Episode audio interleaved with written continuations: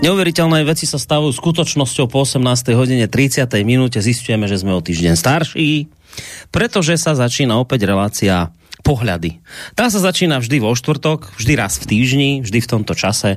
A je to neklamný znak toho, že teda týždeň máme opäť sa nám podpísal na vrázkach a všetkom ostatnom. Hoci teda to vravím tak položartovne a asi zo mňa cítiť aj nejakú takú, povedzme, že lepšiu náladu, ale nechcem to zľahčovať, lebo vážne témy my dnes budeme rozoberať. A tie vrázky na čele nám nevznikajú len z toho, že sme o týždeň starší, ale aj z tej doby ťažkej, ktorú žijeme a z vecí, ktoré okolo seba vidíme. V podstate vojnu sme nemali. No moja generácia, určite ani generácia túto môjho kolegu, ktorého malú chvíľku predstavím, nikdy nemala vojnu tak blízko ako v týchto dňoch. Tak samozrejme nedá sa tomu nevyhnúť, nedá sa o tom porozprávať, ale keďže táto relácia je s evanjelickým farárom a často, celkom logicky v nej rozoberáme rôzne duchovné témy, náboženské témy, tak skúsime sa možno aj na túto udalosť smutnú, zlú, ktorá sa deje, pozrieť možnosť takého toho uhla pohľadu presne náboženského. Skrátka a dobre, Michal Zajden, evanjelický farár a historik v štúdiu Rádia Slobodný vysielač. Pozdravujem vás, teším sa, že ste tu, teším sa, že vysielame. Áno, dobrý večer. Teším sa. Takto teda by som vás videl, lebo nevidím vás. Tak sa nejako môžeme. Takto vykrúťa, tak sa chcem na vás pozerať. Áno, keď sme v štúdiu, tak sa pozerajme na seba. Tak, kúkajme sa na seba. Poslucháči to nevidia, keď sme boli v televízii, tak by si neprišli o takýto zážitok, ale tým pádom, že sme v rádiu, tak len pozerať. Ale nemusíte len počúvať, môžete samozrejme aj zasiahnuť do tejto relácie. Mail je studio@slobodnyvysielac.sk, telefón je 048 381 0101. No a potom je tu možnosť aj reagovať cez našu internetovú stránku, keď si kliknete na zelené tlačidlo otázka do štúdia a toto všetko vám hovorí spoza mikrofónu a od mixu Boris Koroni. No, čo to som trošku tak naznačil, ale len tak veľmi ľahka. Tak poďte to trošku doklepnúť, že o čom by sme sa dnes mohli tak trošku porozprávať, podúmať. No, vymyslel som si takú tému, ktorá podľa mňa, čo ja viem, aspoň pár ľudí určite napadla a tak sa mi žiada teda k nej povedať. Aj keď je to veľmi ťažká téma aj pre mňa, takže niekedy je dobre sa jej vyhnúť, že teda prečo Boh dopúšťa vojnu a utrpenie. Mm-hmm. A vôbec povedzme ten chaos, ktorý je momentálne, ktorý tu vládne, že prečo teda už konečne nezasiahne a nespraví prietrž všetkým týmto výčinom a všetkým týmto hrôzam, ktoré tu sú a ktoré vlastne boli aj samozrejme aj pred Ukrajinou, pred tým konfliktom na Ukrajine, len tento konflikt sa nás samozrejme dotýka bezprostredne a prežívame ho intenzívnejšie a tie ostatné možno sme tak neprežívali. Takže tak, no, skúsime... No, to je dobrá téma. Skúsme hľadať teda na túto otázku odpoveď a skúsime teda, uvidíme, čo z toho vznikne, lebo by som taký vždy advokátus diaboli. Uvidíme, možno, že nebudem dnes nesúhlasiť, uvidím, čo poviete, ale v každom prípade sa mi žiada na úvod povedať, v evanjelickej cirkvi to také viditeľné nie, ale napríklad v katolíckej, rímskokatolíckej cirkvi veľmi často napríklad pápež sa modlí za mier, aj spolu s veriacimi, teraz opäť boli nejaké modlitby a pôst sa držal za mier na Ukrajine. Takéto veci sa robia, a to nie len v prípade Ukrajiny, ale aj rôznych svetových iných konfliktov. Vždy sa, a teraz ja nehovorím, či to je dobre, či to je zle, proste vždy sa modlia, vždy nejak tak sa snažia, vyzývajú Pána Boha k tomu, aby teda niečo. A furt nič. Že furt nič. Napríklad aj tak, položiť sa do otázka. Modlíme sa, postíme sa. A nič. A furt tá vojna trvá ako keby do hluchých dverí, do hluchých uší a do zatvorených dverí. Tak má to význam, sa človek pýta, tak na čo to potom je, keď nikto to tam na druhej strane nejak nepočuje, však vidíme, že sa stále bojuje, už sme sa modlili, už sme pôst držali, a furt niekto vraví, že treba to robiť a prečo, keď vlastne sa nič nemení, tak to sú také otázky, ktoré človeka napadajú a súvisí to s tou témou, ktorú ste nadhodili, tak ide popočúvať, že ako to celé idete začať túto tému nepríjemnú, ktorá teda v cirkvi asi sa často neotvára. Ku podivu otvára sa pomerne často, lebo samozrejme bez ohľadu na túto situáciu, tak neveriaci ľudia, alebo agnostici, alebo aj konfirmandi niekedy, viete, že decka, ktoré teda pripravujeme na konfirmáciu, tak samozrejme položia túto otázku, že prečo Boh dopustí zlo na túto zem. Takže táto otázka je pomerne dosť často v Pernamencii. No ale teraz samozrejme je to asi také teda emocionálnejšie. Viete, Pán Boh neodpovedá, lebo nemá na čo odpovedať. Lebo tento svet nám zveril. To je náš. Tento svet síce on je všemohúci, on tu naozaj môže urobiť, čo chce a môže aj s nami urobiť, čo chce, ale v skutočnosti pravda je taká, že tento svet je náš. Nám ho dal a povedal, tak ploďte a množte sa. Proste obrábajte túto zem, vládnite na touto zemou. Je to vám zverené. Je to ako dar, ktorý vám niekto dá a povedal, tak tu tento dar máš a môžeš teda si s ním robiť to, čo ty uznáš za vhodné. Dal som ti síce pravidla, že keď sa takto budeš o tieto veci starať, tak samozrejme bude to super, bude to dobré, ale ak sa rozhodneš konať inak, tak môžeš, ale bude to mať potom následky také, aké to má. No. Takže to by sa dalo povedať, že tak v stručnosti zhruba asi všetko. A teda vám ako... ďakujem za dnešnú reláciu. Áno, mohli by sme sa v podstate skončiť, lebo áno, že je to taká, akože taká tá klasická odpoveď, ale samozrejme odpoveď, ktorá samozrejme generuje ďalšie otázky a ďalšie teda dopyty, že prečo a čo, ja viem a čo. Že, lebo vyzerá tá odpoveď veľmi lacná, viete. Tá odpoveď je taká, čo, tak dobre, tak čo, no a čo teda? Tak ale prečo by teda nemal? Však dieťa, keď je neposlušné, otec zoberie. Alebo aj nezoberie. Však niekde by vám dieťa zobrali, keby ste zobrali palicu alebo remeň. Ale povedzme zatiaľ ešte dúfajme, že sme väčšinou konzervatívni, tak keď už vás dieťa dožerie dobre, tak ako si pamätám ja svojho času, keď som teda dobre povytáčal svojho oca párkrát, tak už zobral remeň a už samozrejme dostal som výprask. Tak prečo to Boh teda neurobí? Tak dokiaľ sú tu ľudia, ktorí v zásade aj vieme pomenovať, kto je nositeľom teda toho utrpenia, toho konfliktu, tých konfliktov, kto by si zaslúžil teda poza uši alebo tým remeňom, tak čo si tých pámok, tých ľudí nezoberia teda, tak nech ich teda potrestá, nech ostatní teda majú pokoj a nech môžu kľudne žiť a nech takéto nešťastia, takýto chaos tu nie je. To je teda zase ďalšia otázka. A znovu, viete, na to je taká veľmi zaujímavá odpoveď, že keď teda takto to človek položí túto otázku, však dobre, môžeme si robiť, čo chceme, ale však už keď to presiahne nejakú mieru, tak akože mal by Boh zasiahnuť a stále vidíme, že ako keby teda Boh nezasiahol. Tak viete, ja som vedel, že zhruba tá debata však týmto spôsobom pôjde, tak som naozaj o tom premyšľal. Viete, naozaj som o tom premyšľal aj v súvislosti samozrejme s týmto ukrajinsko-ruským konfliktom a chcem povedať teda, že predstavte si, že by naozaj sa takto stalo.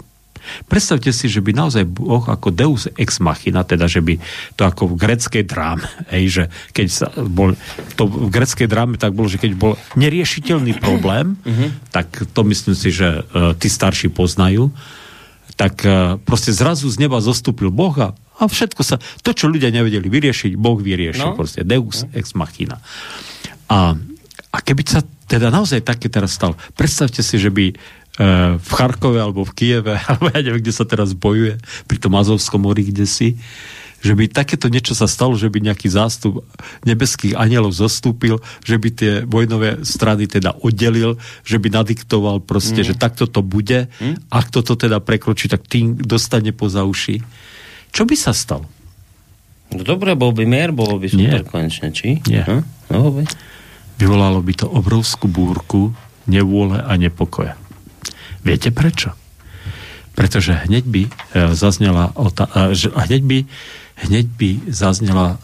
táto vec by vyslala vzduchu. Boh prišiel a zotročil nás. Nadiktoval nám svoju vôľu. Pretože ak by naozaj sa stalo podľa Božej vôle, viete, tak podľa mňa by nikto spokojný nebol. Nikto by nebol spokojný. Ani jedna strana by nebola spokojná. Pretože Boh rieši, a to ešte k tomu prídeme, Boh rieši samozrejme veci, ale rieši ich úplne inak, ako sme si my predstavovali. Viete, teraz ja teda naozaj nie som nejaký znateľ teda tohto, aj keď samozrejme to sledujem čiastočne, ale chcem povedať, že je jasné, že obidve strany majú presnú predstavu, akým spôsobom ten konflikt má skončiť. Úplne jasne to majú. Aj Rusi, aj Ukrajinci. Presne vedia, čo má byť výsledok vojny. Mm-hmm. Viete. A teraz si predstavte, že by teda tá vyššia moc zasiahla a že by na silu ten konflikt sa skončil, že by ukončila ten konflikt, že zrazu by všetky zbranie by prestali fungovať. Tak proste ľudia by mali povedať. Tak naozaj zdá sa, že majú pravdu tí, ktorí hovorili, že Boh z ľudí zotročuje a Boh im diktuje niečo. Nepriateľné podmienky. A tak vlastne by aj tak ľudia to, čo Boh by chcel, aj tak by nerešpektoval. Tak, ako to nerešpektuje ani teraz. Chápete? Mm-hmm. Čiže Boží zásah do tohto diania takýto, že akože na silu ukončiť konflikt je proste ľuďmi, ktorí Boha nechcú, ktorí Boha odmietli ako sprostredkovateľa, je neakceptovateľný. To je to. Chápete, že tí ľudia nepotrebujú Boha ako sprostredkovateľa. Ak stoja proti sebe ľudia so zbraňami v rukách, to znamená, že oni chcú riešiť tú situáciu. Tam už není miesto pre toho, aby tam to riešil niekto iný. My to vyriešime, pretože buď zabijem ja teba, alebo zabiješ ty mňa a my si to už medzi sebou proste vystrielame. Takže to je tá odpoveď, viete? Dobre, tak musím si navliec teda opäť ten oblek toho advokáta. Hej. Lebo teraz tomu celkom teda ja rozumiem, čo ste povedali, ale nejak nám ten Boh teda trošku premorfoval do novej podoby, lebo my sme si tu hovorili samozrejme Božie prikázania, vždy sme si citovali pôvodné Božie prikázanie zo Starého zákona. Nakoniec veľmi často sme sa v týchto reláciách rozprávali o Starom zákone. Áno, jasné. No a často sme spomínali aj príbeh úteku Židov z Egypta, exodu. No a tam vám ten Boh bol taký, no aj sa celkom zastaral do tých konfliktov. To nebolo tak, že by to bolo tak, ako teraz píšete, ako teraz hovoríte, že tam ten starozákonný Boh bol taký, pozor, tam on sa pridal na stranu Izraelov a vyhladil tam tých Egypťanov do nohy. Čiže on to robil presne to, čo teraz hovoríte, že Boh nerobí. Jak to teraz je s tým Bohom? Ja tomu nerozumiem. Tak to je nejaký iný Boh teraz? On to nejak prehodnotil? Už sa prestal do týchto vecí starať? Alebo jak to je? No, tento problém je iný, viete. Egypťania mali svojich bohov, ktorým hovorili v úvodzovkách, že oni sú tí, ktorí sú pánmi a teda tí Židia sú otroci a tí ich musia poslúchať a Židia sa modlili k Bohu, ktorý sa ukázal, že je pravý a prosili ho, aby im daroval slobodu. V tomto konflikte sa deje niečo iné. V tomto konflikte sa deje to, že podľa všetkého, ako teda ja mám teda informácie, modlia sa kňazi na jednej a na druhej strane a prosia Boha, aby zasiahol v ich prospech. V prospech ich veci. Ich veci. Tak to stačí, keď sa to povie. A čo má ten Boh urobiť?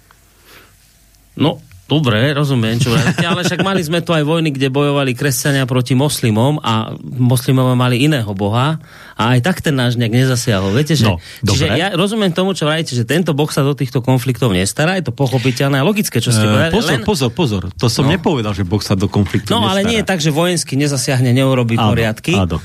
No, ale tam ten starozákonný boh robil také poriadky, on proste rovno tam prišiel a on pomohol tým Izraelčanom a vykinožil tam tých Boh vykinožil tie národy Pohľady tam pred Izraelom preto, lebo no, neboli to Egypťanov, nevykynul, však Egypťania sú dodnes. No ale tak, že išli tam za nimi, potom more sa zavrelo, utopili sa, viete? Áno. Skrátka, dobre, intenzívne pomohol tým Izraelčanom v tomto konflikte. Vyslobodili ich, darovali im slobodu. Čiže vtedy sa Boh do takýchto vecí očividne staral a pomáhal v nich a tento Boh, ktorého máme teraz, tak tento dáva od toho ruky preč a vraví, že nám dal slobodu. Nebije sa to vzájomne, lebo to by mal byť teda nechcem to zľahčovať, to je stále ten istý Boh. Áno. Takže či on to nejak prehodnotil, alebo čo sa deje? Že? Nie. Boh, to je úplne, je to iná situácia, rozumiete? To je to, že to je iná situácia.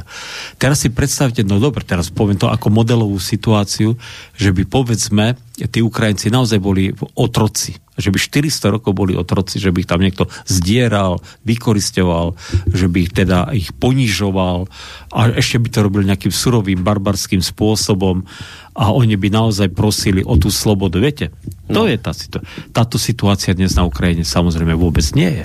Mm-hmm. To je proste konflikt, ktorý vznikol z toho, že z môjho pohľadu teda vznikol z ľudskej pýchy, z ľudskej možno malosti, možno, že toho, že alebo nejakej ľudskej povýšenosti, alebo ja neviem čoho všetkého. Teda, že moja predstava, že moje myšlienky, moje riešenie, a to platí pravdepodobne pre obe strany konfliktu do veľkej miery, je to, ktoré musíme presadiť. To je to. Viete, keď niekto volá a bojuje o slobodu, tak to je iná situácia trošku.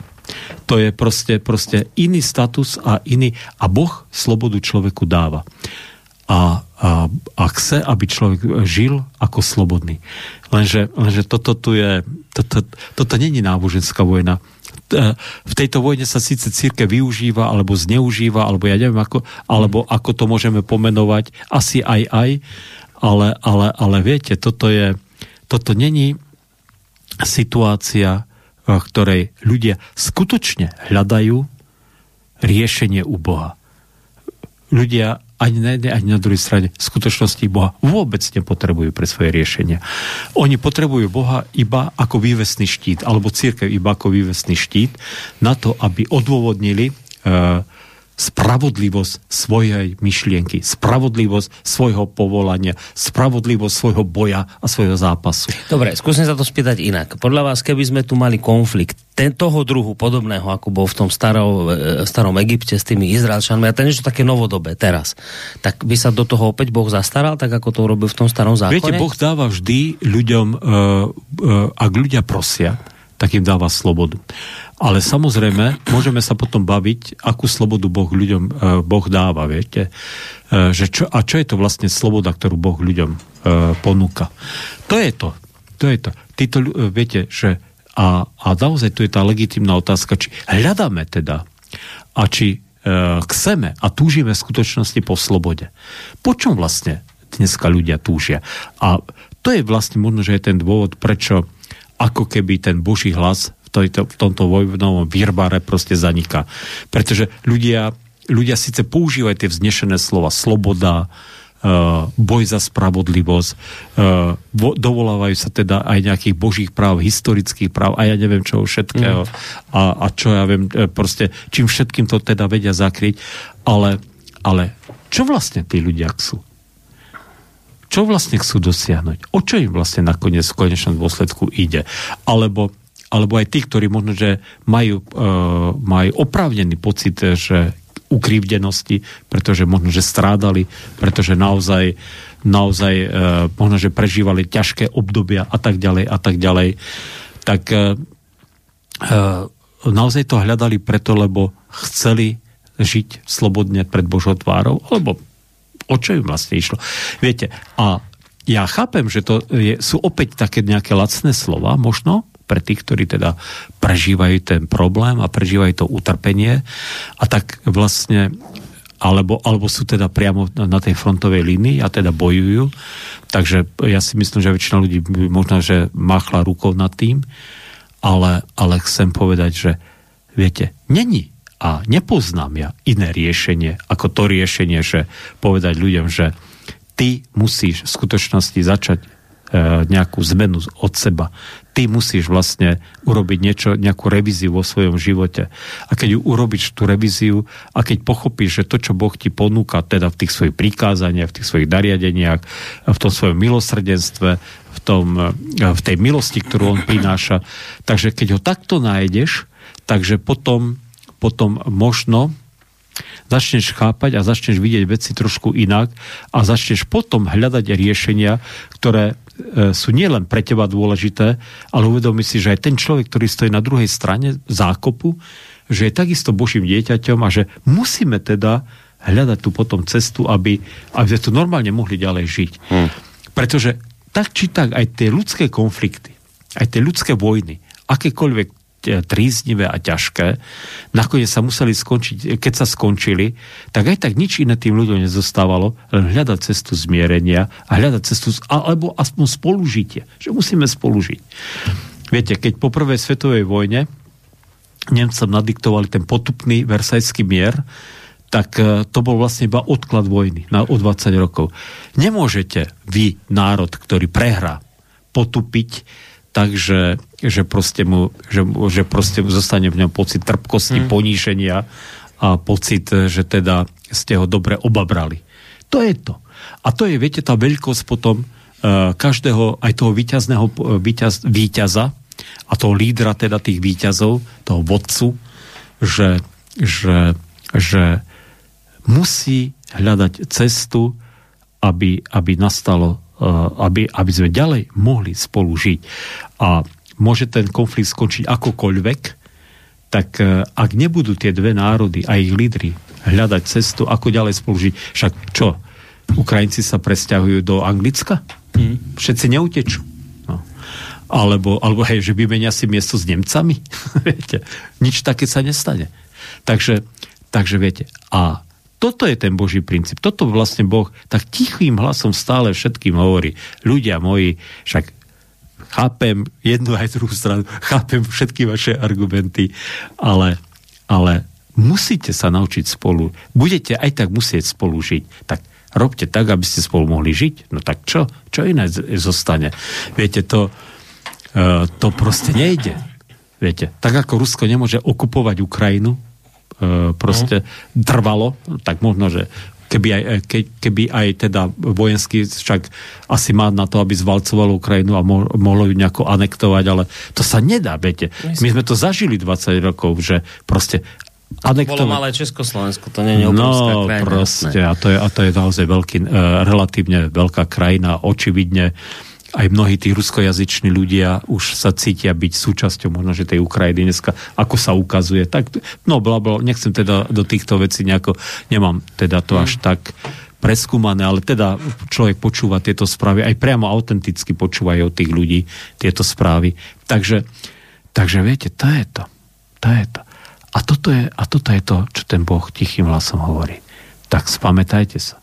No, alebo hľadajte tieto cesty. Toto Boh chce. Dobre, tak trošku to možno ešte skomplikujeme vo pesničke. No, skúste, jednou otázka. Dáme si pesničku, tak sme v polovici. Hodiny tu trošku pomenej. Tak máme polovicu. Ja som aj zabudol, nevedel som to, že túto pesničku sme si už hrali, ale tak keď sme sa dneska bavili o tejto téme, tak sme sa tak zhodli, že toto by mohla byť dobrá. Sidy Tobias, Chlap z kríža. To je presne o tomto pesnička, ako si on tam na tom kríži je a už poď už dole z lestade, však a vráť svoj zákon a vráť poriadok, však už sa na to tu nedá pozerať. No tak toto tu mnohí teraz zažívajú pri takýchto konfliktoch, takýchto nešťastiach. Tak trošku si to tak aj touto pesničkou pripomenieme. Mm-hmm. Tak poďme na to.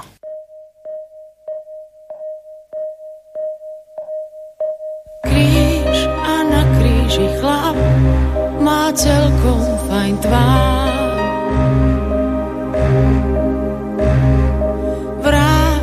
Už na zem sa vráť a svoj zákon bráň.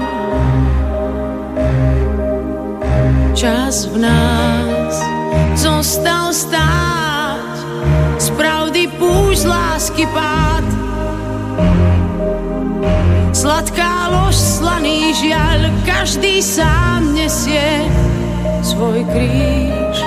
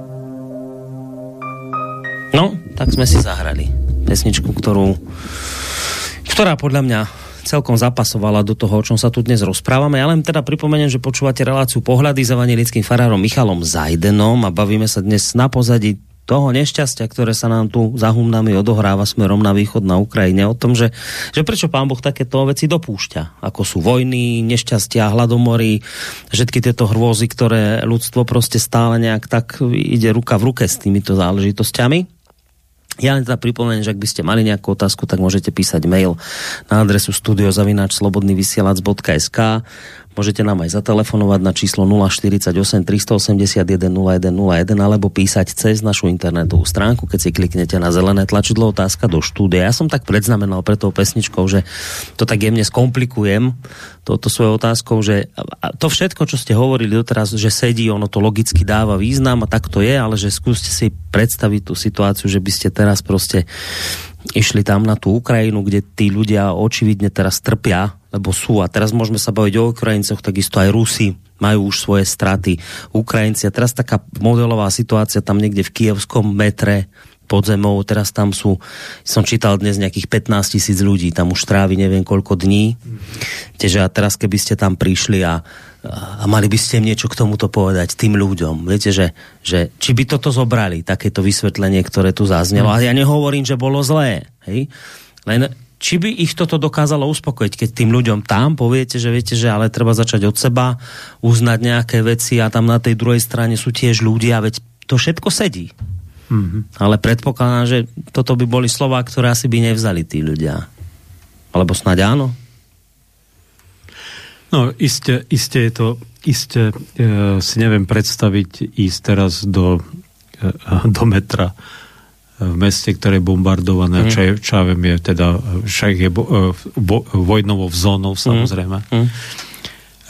To je, viete, existuje iba, viem si predstaviť iba jednu jedinú vec, viete, že pokiaľ by som mal silu a zdravie a naozaj by som cítil to povolanie tam ísť, tak jedine, čo by som dokázal a jedine, čo by som robil, tak by som teda fyzicky sa snažil pomáhať. Určite by som sa nesnažil hľadať slova a nejako tých ľudí, teda zvestovať im nejaké evanjelium, pretože ja chápem, že teraz je to veľmi ťažké počúvať. No. Ja si iba kto by chcel. Asi tak nejako by som to povedal. Fakt je, že teraz však my tu na Slovensku jedine, čo môžeme spraviť, tak je, že či teda poskytneme pomoc tým ľuďom, ktorí tu prichádzajú, utekajú, alebo nie, a ako. A samozrejme, teda zatiaľ ešte tá vlna takej solidarity je teda asi veľmi veľká, tak ľudia sú ochotní pomáhať. A tak sme si povedali, že chceme teda takí viacerí farári tu v Bystrici a pastori protestantskí, ale nielen protestantskí, ale už aj nejakí katolíci sú v tom, aj pravoslavní, že viete, chceme dať aj to duchovné poradenstvo, duchovnú nejakú útechu, ale tu môžeme dať naozaj iba veriacim ľuďom. Že ja si naozaj neviem predstaviť v tejto chvíli ako neveriacemu človeku, keď je plný trpkosti, plný nenávisti a zášte, ako mu dať evanjelium. Lebo to je naozaj ťažké, keď teda strádate a keď už treba z niekoho blízky je mŕtvy, že vám muž padol na fronte, alebo vám dieťa nejaká bomba, alebo mina roztrhala. Ach, je tak čo s tým? Viete, a zároveň, zároveň ešte je tu aj ten problém, že vy keby ste teraz sa bavili s ukrajinským farárom, neviem, či sú tam aj protestanti, evanjelici aj na Ukrajine. No povedzme, tak dajme taký modelový príklad, že protestantský farár na Ukrajine. Aj myslím, naša cirkev má nejaké kontakty, aj ťaha tých ľudí sem však, pokiaľ sa dá. No. Viete, tak ten bude dnes, predpokladám, asi nebudem ďaleko od pravdy, keď poviem, že bude ľudí borcovať do vojny. Bráňte svoju krajinu, zoberte zbraň a strieľajte nepriateľa. Asi je to normálne, že toto neviem, ale mám pocit, že napríklad počas druhej svetovej vojny, počas SMP hovorili toto tiež farári. Hej, čiže ešte aj tento rozmer to má, že na jednej strane jednak čo poviete tým ľuďom, ako obetiam civilným, ktorí niekoho strátili, či by to takéto vysvetlenie zobrali, ale teraz čo si počať aj s týmto, že teraz tí Ukrajinci sú hlboko presvedčení a asi do veľkej miery správne, že teraz bránia svoju krajinu. A teraz, dobre, Rusi majú svoj pohľad, každý má nejaký svoj, ale ten Ukrajinec je teraz presvedčený, že musí urobiť všetko preto, aby svoju krajinu bránil, a to znamená zabíjal, strieľal. A jeho farár ukrajinský mu poste povie, áno, rob to, v tejto chvíli je to správne, v tejto chvíli to treba robiť, áno. To je jeho rozhodnutie ešte. No, tak ako teraz v tomto celom, viete, že a teraz, ako v tomto celom, kde v tomto figuruje Boh, aký názor má toto Boh, akože v tomto celom, že na jednej strane civilisti, na druhej strane vojaci, ktorým hovoríme bojujte, bránte krajinu, na druhej strane hovoríme niečo civilistom, viete, že a ten Boh nám tak v tom lietá a tak si ho niekde napasujeme, kde nám aktuálne hodí sa. Že keď si Ukrajine zabrániš krajinu, tak teraz je Boh na tvojej strane, alebo keď si Rus a robíš všetko preto, aby Ukrajinci tvoju krajinu neohrozovali, tak Boh je na tvojej strane. Pozrite sa však. Na jednej strane sú to ako legitímne otázky, ktoré smerujú k tomu, že tak čo ten Boh však je ticho, nekoná. No. Ale teraz, viete, mali sme ten seriál pred časom o tých Štúrovcov, ktorí vlastne priniesli tú myšlienku národného obrodenia a vychovali, vďaka Bohu teda milióny ľudí má to národné povedomie zatiaľ a cítia sa, že to je naša domovina, to je naša vlast, tu sme doma a toto je naša krajina, ktorú si len tak ľahko nedáme, viete. Takže keď jej berím, a ja teda verím, že je to od Boha, že môj národ a to, že sme národy a vôbec, že existujú národy, že tá myšlienka je od Boha, že Boh dal tým národom nejakú krajinu, nejaké územie, kde majú žiť, tak samozrejme z môjho pohľadu je legitímne teda za tú krajinu bojovať a je legitímne si túto krajinu ako hájiť a brániť si ju, viete? Čiže toto by som videl ako čosi, čo je také čisté, také zrozumiteľné a také jasné. Ja vám poviem, v čom je, že prečo sú tieto pochybnosti. Pochybnosti sú na Slovensku, povedzme, aj táto otázka vyvolala taký úškrn, povedzme, a samozrejme, alebo také obavy, povedzme, z uveriacich ľudí, že radšej teda sa tomu možno vyhýbajú. To, že sme proste pod emóciami a že ten národ je, teda my, obyvateľia Slovenska, sme tak nejako, povedzme, v tých sympatiách, čo sa týka tohto konfliktu, nejako rozdelení. Ja už neviem presne, akým percentom, ale teda môže to byť zhruba pol na pol, plus, minus. Neviem, ako to je. No takto, keď sa bavíme, keď robili nejaký prieskum o tom, že čo si ľudia myslia o aktuálnej vojne, tak proste tamto boli väčšinovo, ale drvivo väčšinovo protiruské názory, ano. Že akože Rusko nemá čo tam zasahovať. Ano. Hej, to bolo veľa, naozaj veľa, neviem, percentuálne, možno 20% len si myslel niečo iné. Uh-huh. Ale keby ste to dali akože tak akože globálne otázku, že čo via Rusi, ale nie len s týmto konfliktom a celkovo, tak tam sa to bude asi skôr vyrovnávať. No. Dobre. Ale pokiaľ ide o tento konflikt, ja to chcem dať na pravú mieru, že pri tomto konflikte sú... Hej, dobre, ale teda ten názor... Ale, hej, ale akože ale globálne asi sa to niekde môže spoločensky... Ale spektrum je teda rôzne. Spektrum teda názorov je samozrejme rôznorodé bez ohľadu na to. Však samozrejme vždy ten, kto je malý a je pod tlakom, tak vždy získava sympatie. To je ako logické. No, to je ako jasné. Ale viete... Takže z tohto pohľadu je to jasné. Len viete, ten problém je, teda by som povedal, že v našich emóciách a v tom, že všetci cítime, a to bez ohľadu na to, že na ktorej strane konfliktu ako človek stojí, všetci cítime, že to není klasický čistý konflikt, viete. Že to není konflikt taký, že proste veľký brat napadol malého brata, alebo a teda, že oni dvaja sa tam na tom piesočku nejako akože mrvia a sa tam hlušia teda a bijú sa samozrejme, ale že je to že je to čosi, do čoho vstupuje strašne veľa rôznych iných hráčov, rôznych iných entít, rôznych iných záujmov, o ktorých ani netušíme, že čo sú to, ale teda nevieme, aké sú, ale tušíme, že tam sú proste a toto nás podľa mňa vyvádza z miery trošku, viete. A teraz samozrejme počúvate a samozrejme žijeme teda už tej vojnovej hysterii, teda v tej vojnovej propagande a samozrejme počúvame teda aj jednu, aj druhú stranu, však to chce, a podľa mňa väčšina ľudí to aj tak robí. Takže a teraz čo? Viete, všetko, lebo dobrá vojnová propaganda je absolútne logická a neprestrelná, viete. A tak teraz, samozrejme, že toto všetko vyvoláva tento taký nejaký zmetok, taký nejaký chaos a samozrejme a nekompromisné postoje a proste a všetko to, čo s tým súvisí a tak si uvedomujem, že nakoniec tá moja úloha ako farára nie je ísť do ukrajinského metra a riešiť modelovú situáciu, ako riešiť duševný stav tých ľudí, ktorí sú v tom metre, aj keď samozrejme, keď si to človek uvedomí, tak mi až mraz po chrbte beha, čo môžu prežívať tí ľudia, pretože to asi žiadna sranda nebude.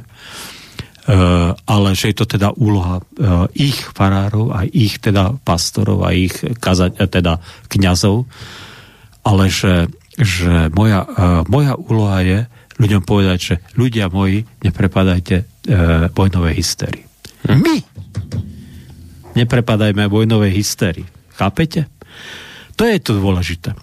Že toto je asi teda tá akože úloha nás, akoby kňazov a možno, že cirkvi teda tu na Slovensku. Aby sme triezvo a s chladnou hlavou riešili samozrejme tých utečencov, keď sem prichádzajú, OK, treba to vyriešiť, pretože dneska moja sestra teda žije blízko Košíc a keď som počul, že Košice sú na pokraji humanitárneho kolapsu, tak som jej volal, že čo sa deje, a ona hovorí, že v podstate jediná vec, čo sa v Košiciach deje a jediný, kto zlyháva, je štátna správa. Tak ja neviem, podľa toho, ako opisovala, že nejakých 10 rodín s malými deťmi, ktoré tam plakali, ktorí už mali svojich tútorov, ktorí si ich chceli zobrať, viete, k sebe, tak riešili 3,5 hodiny. Tak to je katastrofa. To proste, no dúfajme, že to je iba kvôli tomu, že zrazu ten nápor taký obrovský, že to teda nejako vyrieš, že to nabehne do nejakého normálu, ale teda očividne štátna správa a možno, že aj samospráva teda v tomto zlyháva. To ešte sa môže povedať? Nie, uvidíte. Nie, ja si robím srandu. Uvidíte. Ja si robím srandu, samozrejme. Dnes je to veľmi ťažké zistiť, čo všetko ešte môžete a čo už nie. Neexistuje na to ani presný manuál. Ja neviem, ako to bolo v socializme. Či vtedy ste vedeli, čo sa nemôže povedať? Tak po 40 rokoch sme to už mali v krvi. Ako kedy teraz sa to ešte len učíme. Ešte to nie. No dobre. Kedy prestať. Ale to sa nechcel teda takto do týchto smer zájsť. Viete, takže tá Božia odpoveď je v tom, že Boh chce priniesť pokoj do ľudského života a do ľudského srdca. A Boh chce teda, aby sme naozaj proste našli u ňo teda ten pokoj a to, čo on ponúka, aby sme to teda dokázali prijať. No, Takže ja chcem povedať, že samozrejme duchovnú starostlivosť, podľa mňa kto príjme, tak príjme veľmi dobrú vec a veľmi dobrý dar a ak sa tomu otvorí, tak naozaj nájde napriek všetkej tej hrôze, tak nájde teda niečo veľmi cenné, niečo veľmi vzácne, ale je to dobrovoľná vec, tak kto chce, môže, kto nechce, nemusí, viete. Ale teda treba si naozaj chrániť svoj život, treba si chrániť svoje duše pred tým, aby sme sa nedali zahltiť teda tou zášťou, tou nenávisťou, proste, aby sme sa nedali strhnúť teda do toho výrvaru. My budeme mať v nedeľu konvent, u nás je to teda ten výročný konvent, to je vždy tá vec, kedy sa bilancuje teda síce väčšinou hospodárske veci, ale aj ten duchovný život. A viete, tak som už 7 rokov tu, vyše 7 rokov farárom v Radvani. A samozrejme tých ľudí, ktorí chodia do kostola, tých 100-120 ľudí, ktorí tam chodí, tak samozrejme už v zásade poznám, takže viem, aké majú postoj, aké majú zmýšľanie. A platilo to už teda aj počas tejto covidovej pandémie, že ľudia boli rozdelení na vaxerov a antivaxerov. A tak som si, tak musím povedať, že už tak zhruba po novom roku tak vydýchol, že tak sme to zvládli, že sme to prežili. A máte tu znova. Že sme to teda prežili spolu a že sme sa nerozhádali a nerozbili na tejto veci. No a v tejto otázke sú ľudia takisto rozdelení, viete to. A teda ak hovoríte, že tie štatistiky sú celoslovenské také, ako povedzme, aké sú, tak čo ja viem, ja mám taký pocit, že u nás to teda bude dosť vyrovnané, ako v tom, samozrejme, ja si nerobím štaty. Pre mňa to není ako primárna vec, nie. Ale uvedomujem si, že viete, že máme chlapa, ktorý povedal, ktorý rozmýšľa o tom, že teda pôjde a zoberie samopal a pôjde na front, teda bojovať za Ukrajinu. Mm-hmm. Takže a máme ľudí, ktorí sa modlia za ruské víťazstvo.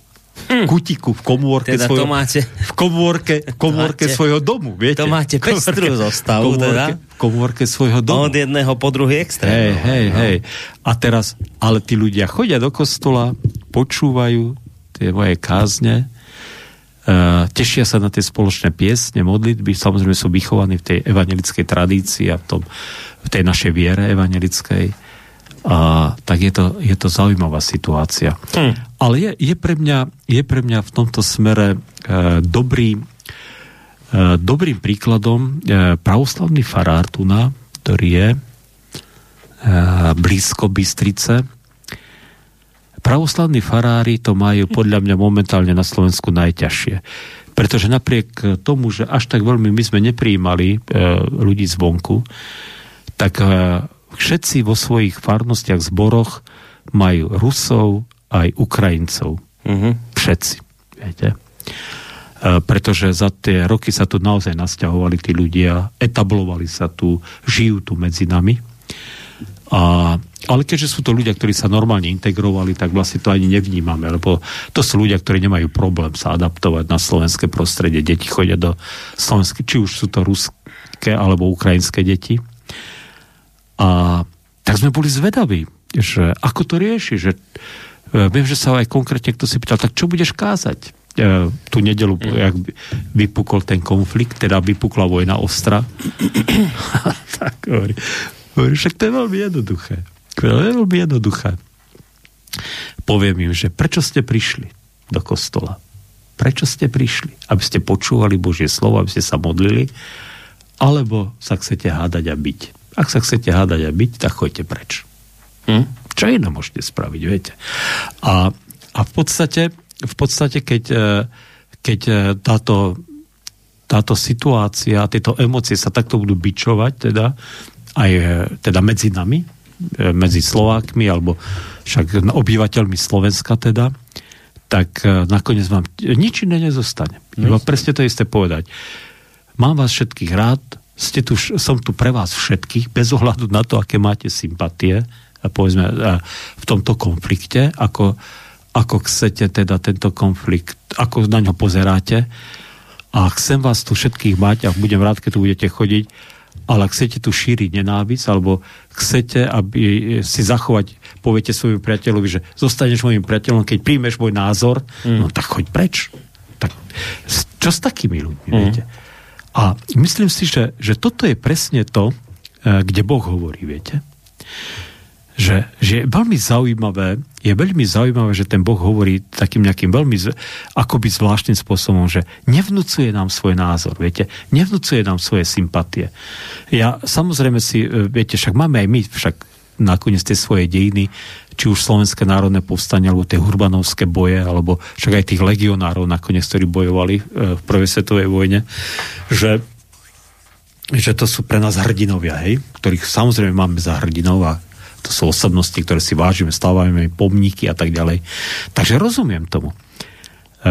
Pán Ježiš, no, keď som sa dozvedel o tom človeku, ktorý sa modlí, aby to teda skončilo teda ten konflikt na Ukrajine teda tak ako podľa ruských predstav teda. Tak viete, vo mne to heglo, lebo ja teda si myslím, že som dosť neutrálny, ale tak naozaj začať ostrú vojnu, tak to nevyvolá sympatie. To naozaj vo mne nevyvolalo žiadne sympatie. To proste naozaj nie. Aj som si teda spomenul na to slávne slovo zachváč, ako sme sa hádali po 21. auguste 68, lebo na steny sa písalo, že okupanti domov, alebo tak. A potom kto si v rádii, ešte tých pár dní mohlo slobodne ten rádio vysielať, tak povedal, nepíšte okupanti, ale zachváčiky. No, ale to je... Nerozumeli oni tomu slovo okupanti. Nie, okupant nevedel, čo je. Hej. Okupant. Tak ako nerozumie Ukrajine za Rus, Rusi nerozumejú, keď poviete, že poslanec. Oni nevedia. Musíte povedať, že deputát. Aha. No, dobre. No, takých slov bude asi viacej, samozrejme, asi, jasné. Aj keď sme po slovanské jazyky všetky. No, takže viete, toto je. Takže sympatie je jedna vec. Chápem ukrajinského farára, ktorý povie svojim chlapcom v zbore, že tak nedá sa nič robiť, chlapi, musíme ísť a brániť svoju vlast. Rozumiem tomu. Ale viete, Ježiš na túto situáciu reagoval a ju riešil. No čujme, ako? To je to. No, tak bola takáto nejaká situácia Biblii popísaná? Ktorá? No, priamo v Evanjeliách je taká situácia. No tak povedzte, že tak na to čakáme, ako to vyriešil, tak vy to nakoniec... No však to musíme vždy... tak, čiže my máme. No tak dajte, tak to ma zaujíma, ako to vyriešil teda on. Po poslednej večeri, štvrtok večer, na zelený štvrtok večer, odchádza Ježiš so svojimi učeníkmi do Getsemanskej záhrade, ale už sú iba 11, lebo Judáš odchádza k veľkňazom a zrádza a hovorí, viem, kde Ježiš teraz je. Viem, kde teraz Ježiš je. Nikto tam s ním není, takže môžete prísť ho zajať, lebo oni samozrejme, Ježiš bol cez deň v chráme, kde učil a kde viedol debaty, no a tam sa obalil. V chráme bolo desiatky tisíc ľudí, ktorí milovali Ježiša a ktorým bol Ježiš sympatický, tak tam ho nemohli proste chytiť a zajať. To sa nedalo proste. To aj priamo v Evanjeliách napísali, že aj ho chceli, aj škripali zubami, ale bali sa vzbúri ľud. No, ale Judáš za nimi príde a hovorí, teraz je v Getsemanskej záhrade. Není tam nikto, tam iba on so svojimi učeníkmi. Tak poďte, dáte mi tých 30 strieborných a ja vám ho teda zradím a však zarobím ja a vy ho budete mať. Tak tam idú, prídu tam a keď už Ježiša chytajú, lapajú, tak Peter vytiahne meč a otne jednému ucho. Čiže snaží sa vyvolať konflikt, vojnový ozbrojený konflikt. A ten Ježiš na to reaguje a hovorí Petrovi, nehovorí Petrovi, čo si sa zbláznil? Ako môžeš zabíjať však? Predsa, my tu nesme na to, aby sme zabíjali. Čo by, povedzme, čakal takúto reakciu, nie? Že mu zakáže zabíjať, viete, že ho prísne pokára, že dopustil si sa strašné ohavného činu, lebo si odťal proste ucho tamto, však si ho mohol zapiť, ne? Však mohol mu odťať hlavu, však čo? Mečo sa dá šeličo, keď je dobre nabrúsený. Odťať. No. A ten Ježiš hovorí Petrovi iba úplne jednoducho hovorí, schovaj svoj meč do pošvy, lebo kto mečom bojuje, mečom zahynie. A toto je vlastne to posolstvo pre všetky bojujúce strany na celom svete. Že Boh necháva ľudí bojovať, pretože majú slobodnú vôľu. A keď teda majú pocit krivdy a musia bojovať za svoj národ, majú svetú povinnosť, cítia svetú povinnosť bojovať, tak nech bojujú. Ale toto im hovorí, že neprinesie vám to veľa radosti, ale prinesie vám to slzy, bolesť a utrpenie. To je to. To je aj spravodlivá vojna, toto totiž to prináša. A v tom sa myslím si, že všetci rozumní ľudia zhodneme, že je to tak. A je teda v podstate na tom rozhodnutí potom človeka, že čo urobí. No to máte teraz ten typický príklad, viete, že teraz tam posiela Západ zbrane, lebo že aby bol mier. Teraz niekto vraví, že no počujete, ale však nebude mier, keď tam budete zbrane posielať, však to budete len to utrpenie predlžovať. No a teraz tá prvá skupina vraví, no dobre, ale viete si predstaviť to utrpenie, keby sme tam tie zbrane nepriniesli a Ukrajinci by sa nemali čím brániť? Hej, to máte presne tento istý prípad, že tak teraz aká je pravda? Čo? Že, tak a vy viete, aká je pravda? No neviem. No však neviem. Však to je to. Pravda, viete že v podstate v tej záplave týchto neuveriteľných propagandistických akože vyjadrení a rečí samozrejme a argumentov a proti argumentov a tak ďalej, tak ja môžem povedať iba toto. Však dobre, ak ty prežívaš svetú povinnosť bojovať za svoju krajinu, tak môžeš prísť o život, môžeš prísť o majetok, môžeš prísť o svojich drahých a blízkych. Takže buď uzrozumený, že toto sa môže stať. A viete, dôležité pri tom všetkom je, pre mňa ako kresťana, je veľmi dôležité to, že Ježiš nehovorí Petrovi, že prídeš o večný život, že prídeš o spásu. Hovorí mu, prídeš o tento pozemský život. Keď budeš teda mečom bojovať, tak prídeš o svoj pozemský život. Ten starovek mal, dneska to asi, to je ten problém, že aj toto dneska už moc neplatí, ale v staroveku tie vojny boli tiež kruté a barbarské samozrejme, ale v podstate ako tak boli regulérne a boli vedené podľa nejakých pravidel, viete, že fungovali nejaké pravidla, že sa dohodli niekde, že sa niekde stretli a asi sa tam hlušili. Dneska tá vojna, a väčšinou sa to tých civilného obyvateľstva sa to dotýkalo v oveľa menšej miere ako dnes, no. Tieto dnešné vojny sú teda v tomto barbarské, no. Že dnes, keď je taký konflikt, tak naozaj teda tých civilných obetí je väčšinou viac ako tých vojenských, no. To je tá krutosť, ale je to vždy o tomto istom princípe, o ničom inom, teda, no. Takže tak, no. No nedali sme jednoznačnú odpoveď. Ešte tu máme jeden mail, ten ešte aby sme prečítali. Michal píše, prajem vám krásny večer, prečo sa dejú tieto hrôzy, lebo Boh je spravodlivý, pokiaľ budú na zemi bitúnky, budú aj vojny. Emil Pálež variadnenej niti, to bola inak jedna z relácií, čo sme tu mali. Hovoril o morálnej a hodnotovej kríze ukrajinského národa. Mám s ich hodnotami sám skúsenosti. Je mi ľúto, že sú Slovania takto ťažko skúšaní, ale verím v to, že tieto udalosti Ukrajincom pomôžu, aj keď to znie zvláštne, nech mier vládne na celej zemi, napísal Michal. No pekné vyznanie. Ja si myslím tiež teda, že ja som nechcel sa púšťať do tejto témy, ale myslím si, že Ukrajinci sú naozaj národ, ktorý sa hľadá. Teda osobne si myslím, že je to tak, že a zaujímavé, že častokrát vojna pomôže. Častokrát sa stalo v dejinách, že vojna pomohla národu nájsť svoju tvár. Že je to, tak tiež by to teda nakoniec ten výsledok bol taký, no. Aj keď to teda nebude zajtra, ale to sú veci, ktoré trvajú samozrejme potom 10 ročia, takže. Otázka znie, či by to nebolo jednoduchšie, keby toto Boh nedovoľoval takéto vojny. No, ale vravíte, že nebolo, lebo by sme ho obviňovali z toho, že zasahuje do vecí. Takže to a zglašaltovanie by bolo ešte horšie. Predstavte si, že ešte horšie by to bolo. Teraz si predstavte modelovú situáciu, že už akokoľvek to dopadne, ale tí Ukrajinci budú mať jednu vec, budú mať skúsenosť, že zobrali zbraň a bojovali. A viete, to je nenahraditeľná skúsenosť pre národ.